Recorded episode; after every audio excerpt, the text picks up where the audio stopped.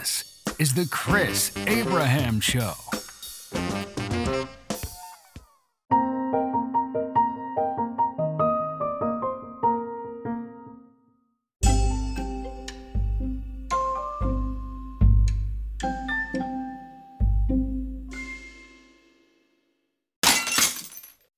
Hey there, this is Chris Abraham, Chris Cast, Season 5, Episode 61. My name's Chris Abraham, and I am riffing today about the idea of the, I don't know, the paradox, the contradiction, the hypocrisy about legal gun ownership or even any gun ownership in America. And I find it extremely confounding. For example, my biggest example is there was a guy called Lakota Man, and Lakota is a an Indian tribe, and he's very anti-gun.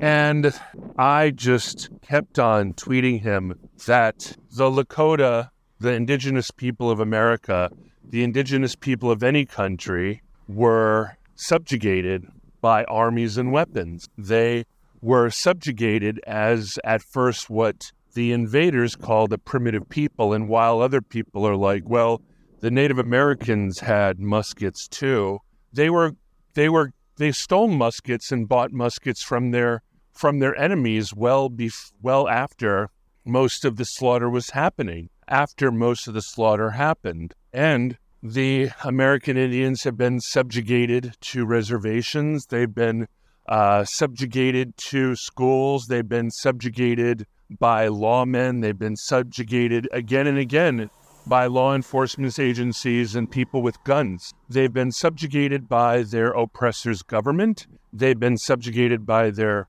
uh, subjugators' armies and officers and prison guards and lawmen and soldiers. They've been subjugated by uh, the military industrial complex. They've been subjugated by people in social services who have the backing of um, who have the backing of the uh, of the law, and uh, as a direct result, I, if I were a Native American, Indigenous person, or Pacific Islander, such as someone living in Lahaina or someone living on Maui, or someone living on Oahu, or someone living on the Big Island, or someone who uses their words to say that they want um, sovereignty from America, if they think that voting is ever going to allow them to cast off the chains of their oppressor or of their subjugator, uh, they're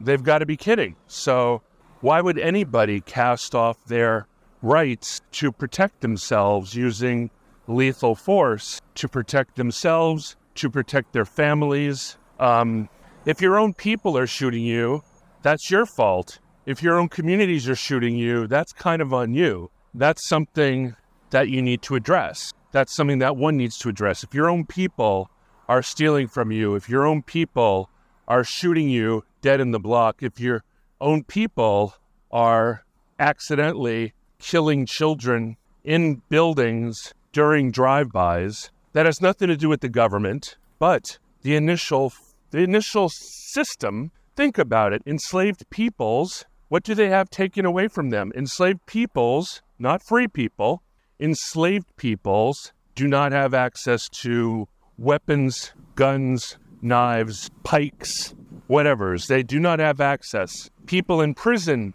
even have access to ships, but if you are imprisoned, if you are enslaved, you cannot own what you want. If you are imprisoned, if you are enslaved, you cannot defend yourself with any parity or any equality or any equity to those around you. Now, in your idea of a Star Trek Federation of Space where we live in a gentle world where the government can be um, trusted to not ever raise a hand against you, where you are given carte blanche to be safe. And by being safe, it doesn't mean free. It means that you are protected, not free, you're protected, and that nobody ever will harm you with lethal force or with traumatic force. If that's what you're looking for in life for yourself and others, then that's fine. But you had better trust the powers that be, the powers that are there to take care of your fish tank, the people who make sure that the pH balance in your tank water is perfect, to make sure that a piranha is really a piranha before it's removed from the tank, to make sure that the spontaneous desire of the tank owner only to have yellowfish and not bluefish, to care about the the equity of the fish and not just want the fish du jour that the that the tank owner wants. You need to have such a benevolent controller. You need to cede your control to such a benevolent God. You need to trust the leader of your cult so completely that uh, you really never need ever worry about it ever again, right? And, you know, one might see this as paternalism, and maybe paternalism is good. Maybe it's good to have a daddy and a mommy who love you. But sadly, the people who always feel this way seem to have had daddies and mommies, brothers and sisters, grandma and grandpas who they could trust and love and who would go to the moon and back in order to make sure that they are and ever shall be safe, right? Like if you come from a broken home, or if you are an orphan, or if you find yourself in the system, or if you are the survivor of childhood sexual assault, or if you've been raped by your family members, or if you've been beaten for disobeying or defiance, if you have been beat up because you do not comply, if you have physically ever been forced or prevented or restricted or bound or, you know, I'm talking well beyond having a, you know, I'm talking well beyond a spanking or even a paddling or even, you know, being not allowed to go anywhere or gasp having your phone taken away from you. If you believe that the people who you put in power, who work for the sheriff's department, who work for uh, the local security form, who make up the uh, the legal structures, who are um, public, uh, not public defenders, but public prosecutors. If you trust public prosecutors, if you trust uh, judges, if you trust sheriffs and deputies and uh, uh, literally beat cops, if you trust them to only keep you safe with your weapons, with their weapons, your weapons, their public weapons, their weapons paid for by tax dollars, if also, once you get that safety, you need to put down all of your defiance, right? So once you've ceded control over to a uh, it to a caretaker, to a society caretaker that aspires for the greater good and wants to put the safety of the many and suppress, oppress, remove, destroy, kill, imprison the voice of the few that contaminates, hurts, destroys, or dissettles, or threatens, or literally, figuratively through words or deeds makes the greatest corpus feel safe. You need to stop being an activist, right? You need to stop finding the next thing to uh, protest, right? You need to take the W, as the kids say, take the dub, and then you need to um, be willing at that point to uh, put down all of your weapons because if you become the father, if your natural tendency towards rabble rousing if you end up, let's say, banning all guns and then take to the streets because you are a community organizer and everything you've done has been to train you to be a better activist and to make change in the world. What happens when your change agent, when your catalyst, when your uh, fight the chains of, uh, of oppression? What about when your defiance becomes painful or hurtful or unpleasant through words or deeds to make the largest larger corpus, who you have then made gunless, weaponless, defensiveless. You have made them defensiveless. And then at that moment, any single thing can thereby be labeled as through words or ideas or deeds, those activist decisions that you make, the same activists who had the Second Amendment uh, um, rolled back or, or defeated, the same activism that got the Second Amendment defeated and got um, all guns banned in all 50 states, except for people with licenses to do licensed hunting, licensed sport, and uh, maybe licensed pest control. Um, those people now will have to put down not only their guns, but if uh, if for the the good of the many, the few must die. Um, any kind of at that point, the weapon is in the air, and there will be nothing, not even the threat of something, uh, to stop anybody from doing anything to you.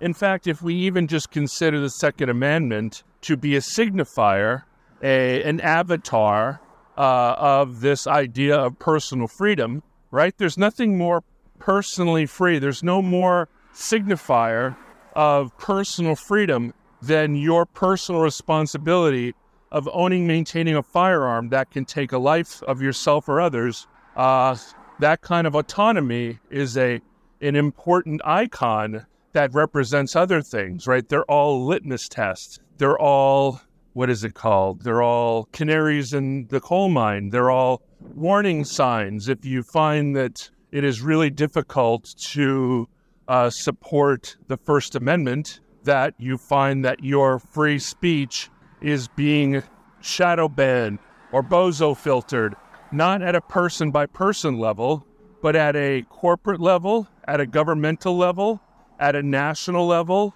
at a transnational level, if you find that all of a sudden, and I do these testings all the time, I'm always trying to test to see whether or not I can share Sputnik or RT articles, and you're just not allowed if you share an RT.com article on Facebook in America. It tells you that even the sharing of that URL breaks community standards, so you're not even allowed to do it. Not even with a uh, a um, warning, not even with anything. It's still okay right now. I've been sharing those things on Twitter, but I know for a fact that for at least ten years I've been extremely shadow banned on Twitter. I have 42.5 thousand followers, and my level of engagement is almost nothing. Um, I have to be retweeted by one person, uh, and then all of a sudden my stuff blows up. Like I've been extremely bozo filtered, not at a personal level.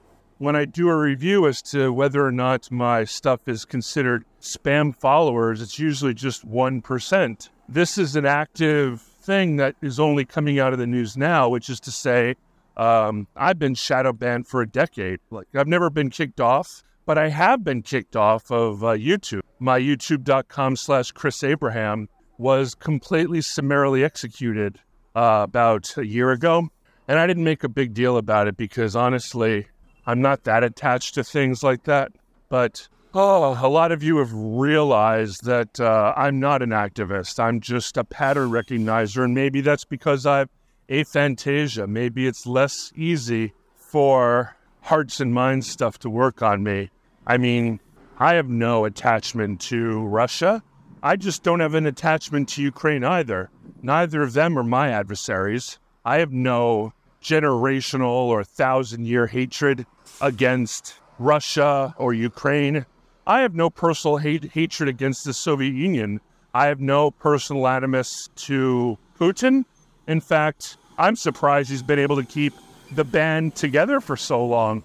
Um, we've wanted regime regime change for 20 years, um, and you know, Russia's still, you know, it's not communist anymore. It's actually quite aggressively trad cath, right? It's like um, Eastern Orthodox out the wazoo, very much obsessed with breeding pairs of people, making babies. Um, people in the the uh, Eastern Europe are obsessed with making sure women do not hurt their their uh, their wombs. Go to Russia, sit down in a as a woman. Go to Russia, sit down on the ground without a piece of paper or uh, don't wear stockings or whatever. And, you know, Slovenia's like this. Not supposed to be on the uh, sidewalk, brother. I'll push you off next time. Um, so, anyway, uh, that was nice of me. But it's true, man. You shouldn't be riding, doing your ride. Like this, this road is, com- Walter Reed is completely empty of cars. Like, there's no reason why someone should be riding their e-bike on uh, on the sidewalk. Guy almost walked it, almost uh, rode into me. Um, I have no problem Chris versus bicyclist at all. So we'll see if that happens. Maybe you'll see my mugshot soon. Anyway, I'm here at the cafe. I don't know if that made any sense, but uh, there's that quote right about uh, um, trading safety for freedom kind of stuff. And I think the same people who want freedom have proven they don't want safety. And I'm sh- learned that the people who say they want safety have no real desire for freedom. Amen, amen, amen. Bye bye.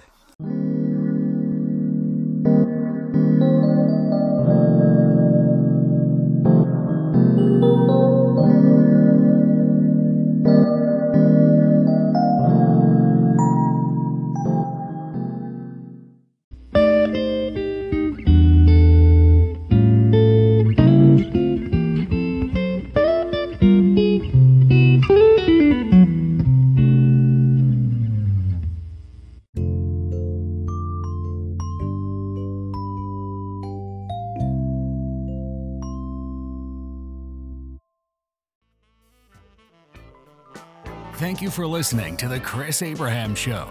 Make sure you subscribe so you don't miss any future episodes. Until next time.